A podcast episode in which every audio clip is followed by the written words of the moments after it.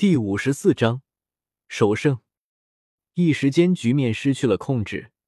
不过唐三作为控制系魂师，时刻掌控着全场，关键时刻团队配合就显示了出来。一根蓝银草悄然缠绕在七个人的腰间，将所有人的身体连接。这时狂战队也是没有闲着，两名猴魂师速度骤增，竟然赶上了朱竹清的速度，朝他逼去。和唐三交手的妖艳少女头上挥动的八缕粉红色长发瞬间延长，和唐三的蓝银草有异曲同工之妙，分出四股勾上了站直身体狂吸身上的蛛网，拼命的扯动，加上狂吸本身的全力发动，回到了整形之中。现在的狂战队有他加入对方阵营，场面立刻就会改变。妖艳少女其他的四股头发也是没有闲着。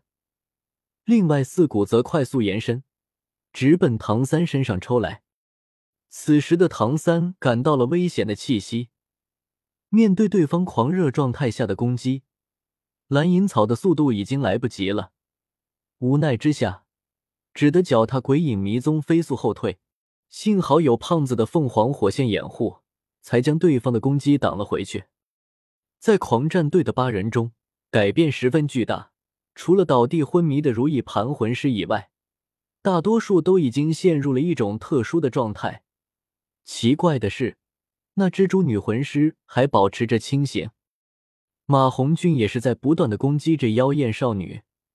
不过，凤凰邪火虽然是他的克星，但他却用自己面前的狂吸身体当成盾牌。马红俊的凤凰火线烧上去，虽然会令狂蜥怒吼连连。但狂蜥的防御力太强，还不足以对他构成足够威胁。本来已经被史莱克八怪掌控的局面，就在对方如意盘魂师一个魂技下完全改变。这个魂技的强度程度不容小觑，千年魂环之技果然非同凡响。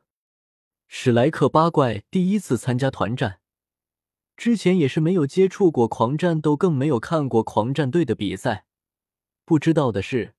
对方之所以叫做狂战队，和他们此时的情况有很大关系。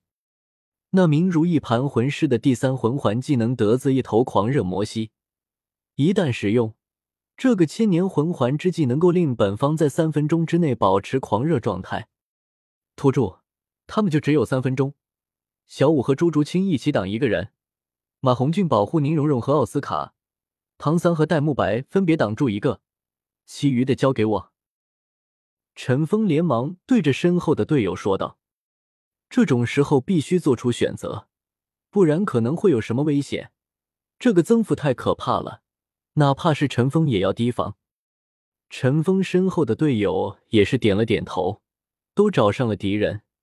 陈峰直取妖艳少女，两个分手拖住了狂蜥和一名阳魂师。猴魂师看见陈峰向着妖艳少女走去，也是回头找上了陈峰。可陈峰哪会被他们给限制住？速度完全不是一个层次上的。两名猴魂师还没触碰到陈峰，陈峰就已经到达了妖艳少女的面前。陈峰右手抬起，掐住妖艳少女的脖子，直接一把把妖艳少女丢了出去。斗魂场的规矩就是立场就弃权。现在狂战队只剩下六人，主心骨也是离开了斗魂台。我们认输。一道清脆的声音传了过来，正是被陈峰扔下台的妖艳少女。此时她已经明白已成定局，干脆直接认输，好进行之后的比赛。他本以为在增强的那一刻可以直接把史莱克八怪给击溃，可是没想到陈峰竟然隐藏实力了，轻易就把他给拿下了。他之前看的陈峰的那几个分身如此强，就感觉陈峰不简单，一直在提防着陈峰。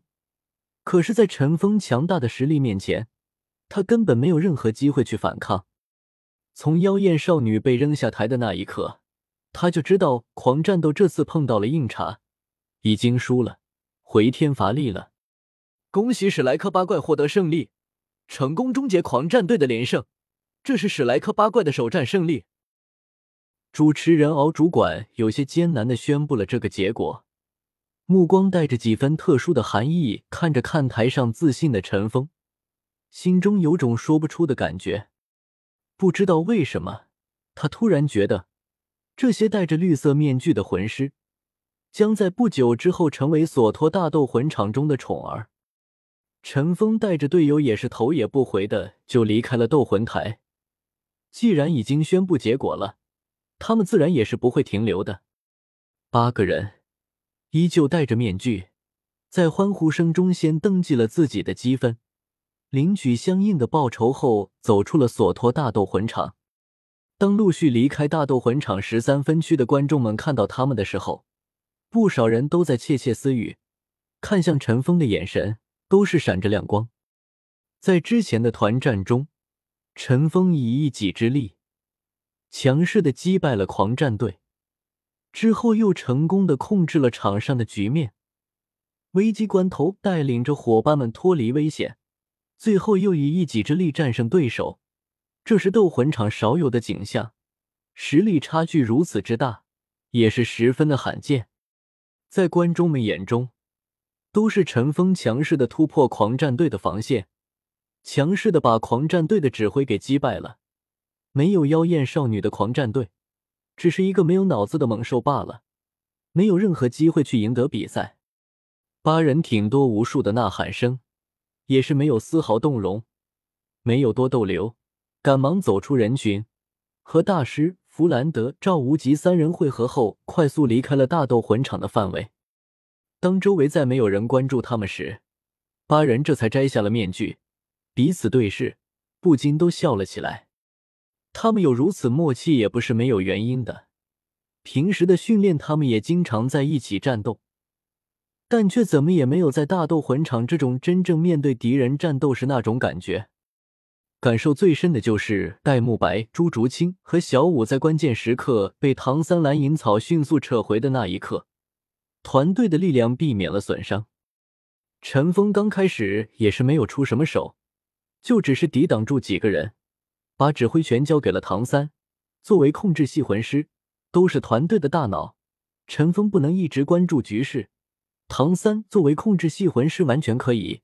陈峰就把这个重任交给了唐三。他们对大师所说的配合重要性，在真正的团体作战中，顿时有了更加深刻的理解。陈峰，你怎么之前不出手，专门等到他们狂化后才出手？戴沐白不解的问道。